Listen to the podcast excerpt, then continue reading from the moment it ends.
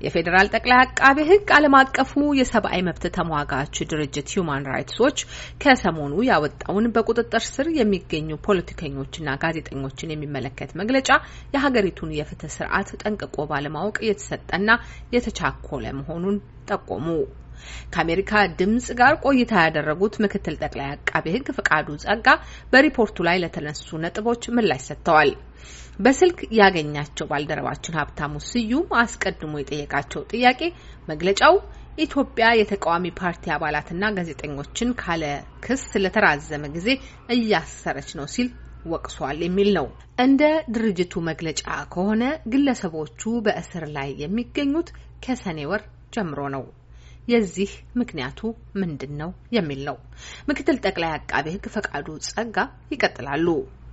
የመጀመሪያ ነገር ጆሩ ራሱ አሁን የተጠረጠሩበት ወንጀል የተፈጸመው ያው ይታወቃል፣ ሰኔ ላይ ነው። ምርመራ እየሰራን ነው። ምርመራ ስትሰራ ሂደት ነው። ምርመራ በአንድ ጊዜ ፍርድ ቤት የምትሄድበት አይደለም። ክስ የሚሉት ትራያሉን ይሄ ፍርድ ቤት ላይ የሚካሄደውን የክርክሩን የመጨረሻውን ከሆነ እዛ ደረጃ ላይ ለመድረስ መርመረህ ማስረጃ ተናክረ በማስረጃ አስደግፈ መሆን አለበት እና ይሄ ለኢትዮጵያ ብቻ እንግዳ የሆነ አይደለም። በወንጀል በወንጀል ድርጊት ውስጥ በየትኛውም ዓለም ላይ ወንጀል ሲፈጸም ወንጀል ከመፈጸሙ በፊት በመረጃ ባለሙያ በኢንቴሊጀንስ ክትትል ካለ የሚኖር ማስረጃ በሆነ ቦታ ማስቆም ከቻልክ ታስቆማለህ። ወንጀሉ ከተፈጸመ ደግሞ ከተፈጸመ በኋላ ምርመራው ትቀጥላለህ። አንዳንድ ጊዜ ደግሞ ከመነሻው ምንም አይነት መረጃ ሳይኖር ወንጀሉ ከተፈጸመ በኋላ በምርመራ ስለ ወንጀሉ አፈጻጸምና ስለ ወንጀል ፈጻሚዎቹ በምርመራ ሂደት የምትደርስበት ይኖራል እና በየትኛውም መንገድ ቢሆን ወንጀል ከተፈጸመ በኋላ ክስ ከማቅረቡ በፊት የወንጀል ምርመራ ሂደት አለው። ስለዚህ እኛ እንደ ተቋም ባለፈው የአርቲስት ሃጫሉ ሁንዴሳን ግድያ ተከትሎ የተፈጸሙ ወንጀሎችን እያጣራን ነው። ወንጀሎቹን የምናጣራው ኃይሎችን ቁጥጥር ስር አውለን ፍርድ ቤት እንዲያውቁ አድርገን ባለን የወንጀለኛ መቅጫ ስነ ሕግ ቁጥር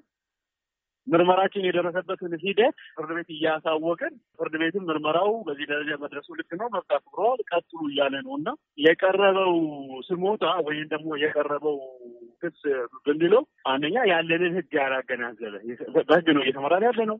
ህጋችን ተጠርጣሪዎች ይዞ መመርመርን ይፈቅዳል። ሁለተኛ የተቻኮለም ነው።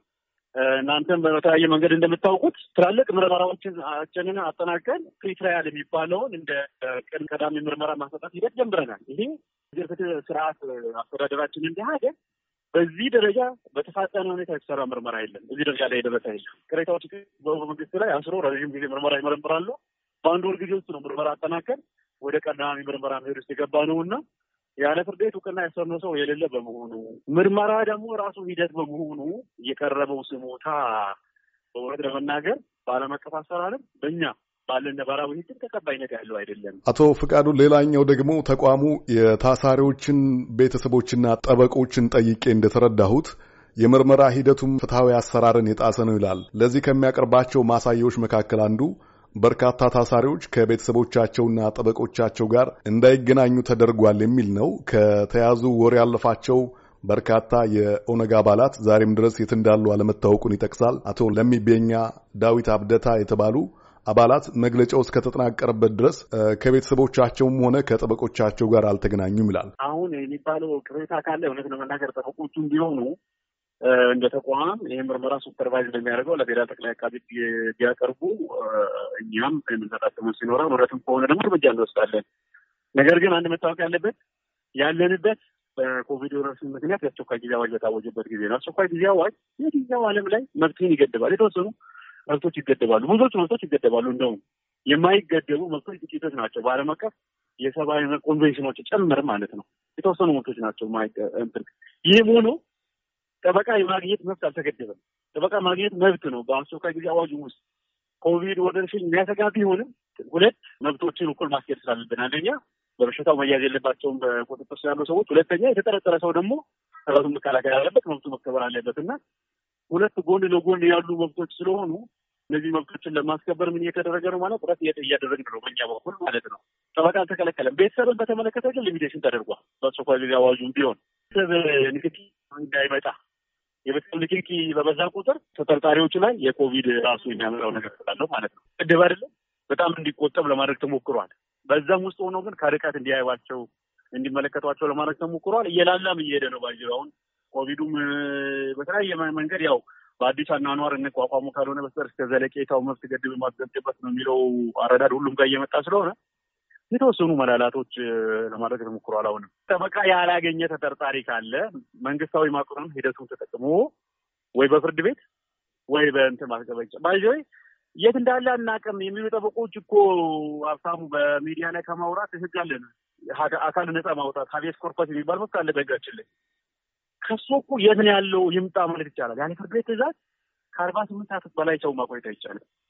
በየትኛውም ሁኔታ ፍርድ ቤት ይቆይ ዋስትና ወይ ከልከል ሲመስረት ወይ ታሰር ብሎ ፍርድ ቤት መወሰድ አለበት። ከዛ ውጭ አካልን ነጻ ማውጣት መብት አለ ህግ ያስቀመጠ። እስቲ ይህንን ያደረገ ሰው ይኑር። ለፖለቲካ ፍጆታ አይደለም ጥቅም ላይ መዋል ያለበት እና ጥያቄው ግን አሁን የተገደበ መብት ስላለ ሳይሆን የተፈጸመን ወንጀል ከብሔር ከፖለቲካ ጋር አገናኝቶ እንዲድበሰበስ ወንጀል እንዳይመረመር ብሎም ክስ እንዳይመሰረት በተለያየ መንገድ ግፊት ለመፍጠር ነው ሙከራ እየተደረገ ያለው። እኔ ይህንን ነው እየተረዳ ችለው ኮቪድ አስራ ዘጠኝ ጋር በተገናኘ ካነሱት አይቀር በቁጥጥር ስር የሚገኙት ግለሰቦች ለኮቪድ አስራ ዘጠኝ በሚያጋልጥ ሁኔታ ነው የሚገኙት ወይም የታሰሩት ሲል ድርጅቱ አንስቷል። በዚህ ምክንያትም ኬንያዊው ጋዜጠኛ ያሲን ጁማ የኦፌኮ አቶ ደጀኔ ጣፋ ለበሽታው ተጋልጠዋልም ይላል። መግለጫው ከወጣ በኋላም አቶ ጀዋር መሐመድን ጨምሮ አያያዝ ጋር በተገናኘ የጤና እክል እየገጠመን ነው የሚሉ ቅሬታዎች መሰማታቸው ይታያል። እንደው ከመጨረሻው ለማንሳት የአቶ ጀዋር መሐመድ ጤንነት ከአያያዝ ጋር ነው የሚል አቤቱታ ችሎት ላይ ምን የነበርኩ አላቀረበም።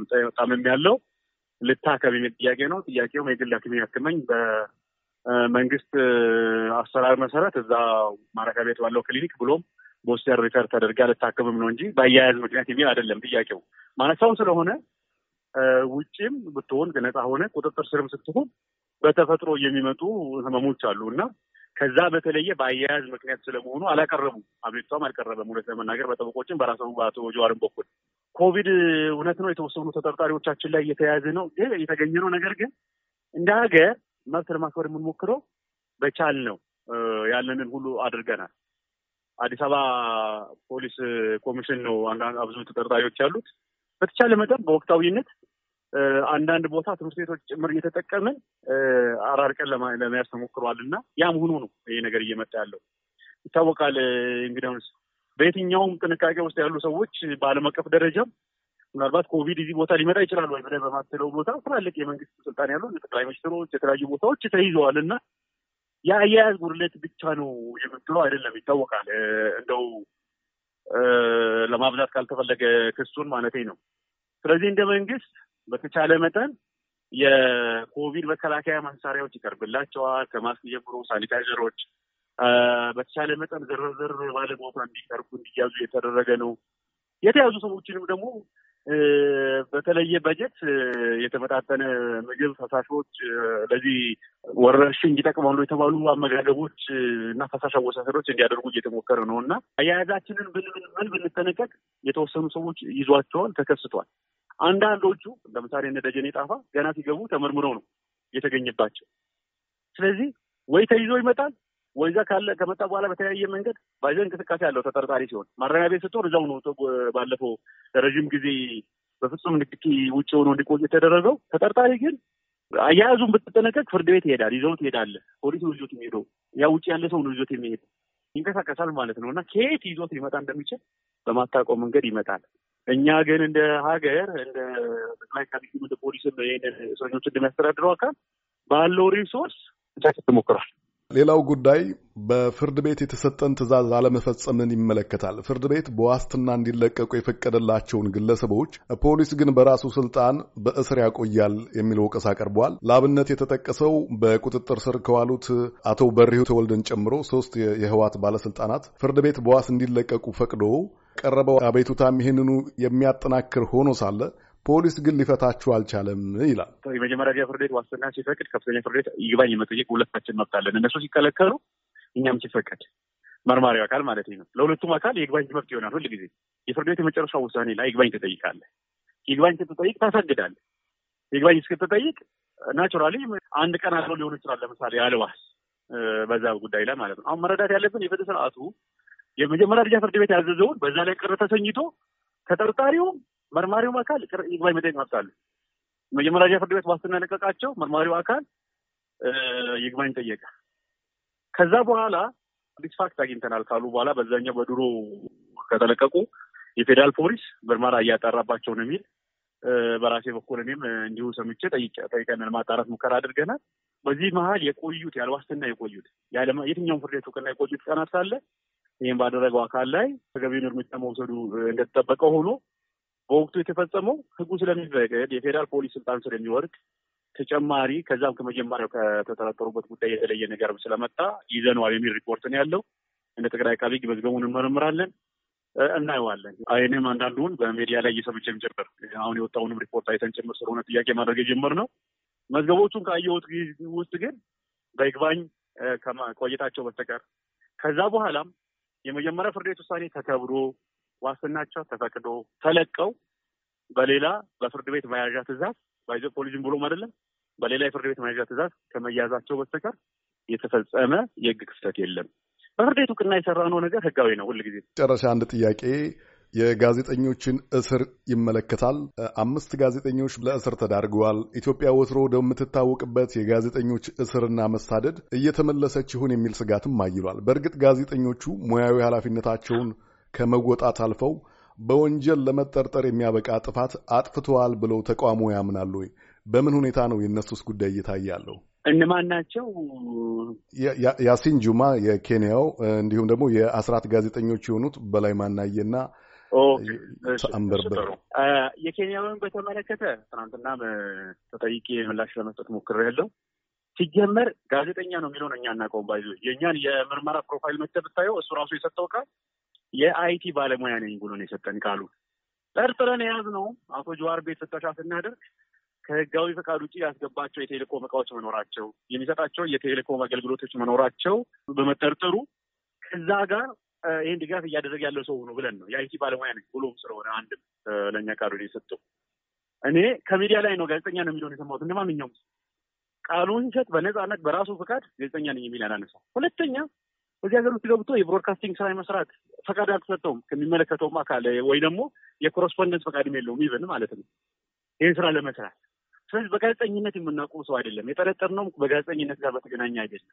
የአስራትን በተመለከተ ምናልባት በተደጋጋሚ ጊዜ አሁን በቅርቡ አዳዲስ ዘገባዎችን ስለሰሩ እያሉ ወዲም አንዳንድ ሚዲያዎች ላይ ሰማ ስለነበረ ሲጀመር by the way ከአስራት ጋር በተገናኘ ከሚዲያውም ጋር ከጋዜጠኞቹም ጋር የተፈጸመ ወንጀል አለ፣ እንቅስቃሴ ይደረግ፣ ቁጥጥር ስር ውሎ ይጠሩ የሚለው አቅጣጫ የተሰጠው ገና ሰኔ ሀያ አራት እቅድ ሲወጣ ነው። ፖሊስ አፈጻጸሙ ላይ ዘግይቶ በመያዙ አንዳንድ ትርጉሞች ሲሰጡ ሰምቻለሁ። አንዳንዱ balance ለማድረግ ነው ይልሃል። አንዳንዱ አይ በቅርቡ ሄዶ ተጎጂዎቹ ዘገባ ስለሰራ ነው የሚል ሚዲያ ላይ ትሰማለ። እንደ ማንኛውም ሰው ሰምቻለሁ። ነገር ግን እንደ ምርመራ አካል አስራት ሚዲያ አስራት DW ይህን ሚዲያ እነዚህ እንደ ሚዲያም ፈቃድ ያገኙትን ከፈቃዳቸው እንዲታገድ የሚመለከተው አካል የወንጀል ክስ ደግሞ የሚመለከተው አካል የወንጀል ክስ በእነዚህ ተቋማትም ላይ ሆነ በእነዚህ ተቋማት ስር በሚሰሩ ወንጀሉ በፈጸሙ ሰዎች ላይ ምርመራ እንዲጣራ አስቀድሞ ነው የተወሰነው። አፈጻጸሙ ላይ ቁጥጥር ስር አዋዋሉ ላይ መዘገየቶች ተፈጥረዋል። ግምገማም አድርገን ለምን የዘገየው ተብሎ ነው ኋላ ላይ ቁጥጥር ስር እንዲውሉ የተደረገው እንጂ ወደ ኋላ የተሰራው ሌላ ነገር እንትን ለማድረግ አይደለም። ለምን ወንጀል አሁን እዚህ ሀገር ላይ ያሉ ሁለት ጥያቄዎች ናቸው። ሆነ በአንድ በኩል ልቅነት መኖሩን የሚያነሳ ይኖርና ይዘን ለመመርመር እንኳን ስትሞክር ደግሞ ልቅነቱ ያለው እዛኛው ጋር ብቻ መርምርና ይሄኛውን ግን ተውልኝ የሚልህ አለ። ይሄ ሊሆን አይችልም። እንደ መንግስት እየመረጥን አይደለም። ወንጀል ፈጽሟል ብለን የምንጠረጥረው በሙሉ መመርመር፣ ወንጀል ፈጽሞ በተገኘ ልክ መክሰስ፣ ወንጀል ያልፈጸመውን ደግሞ ነፃነቱን በህግ መሰረት ማሳወቅ ነው የሚጠበቅን እና ይታወቃል። እውነት ለመናገር ሚዲያ ላይ ነፃነት ነው የጠፋው ኢትዮጵያ ውስጥ ወይስ የሚዲያ ልቅነት ነው? ጋዜጠኛም ቢሆን ነፃነትን አክብሮ ነፃነቱን አክብሮ እንዳይሰራ ነው ወይስ ህገ ወጥነት እንዲያበዛ ነው የሚለው እናንተም እንደ ሚዲያ ባለሙያ እንደ ህዝብም እንደ ዜጋ የምትታዘቡት ነው ብዬ ነው የማስበው እና አሁን ሚዛኑን እየሳተ ያለው የሚዲያ የጋዜጠኛ ነፃነት አይደለም። ላይ ነፃነቱ ማንነትን መሰረት ያደረጉ ግጭቶች እንድትቀሰቀስ የሚያደርግ ከሆነ በኤሌክትሮኒክስ ሚዲያውም በ social media ውም በጋዜጠኝነት ስም የሚደረግ ከሆነ መስመር እየሳተ ሄዷል። ይሄ ሀይ መባል አለበት ህግ መሰረት። ስለዚህ የትኛውንም ጋዜጠኛ ነፃነት የመንፈግ ጉዳይ አይደለም። መስመር አለው ነው መስመሩን አይለፍ ነው። የጋዜጠኝነት መስመር ነፃነት መስመር አለ። በብዙዎቹም ሀገሮች እኮ የዘር ፍጅት መጨመር የተደረገባቸው እኮ በጋዜጠኛ ጥሪ እየተደረገ ነው።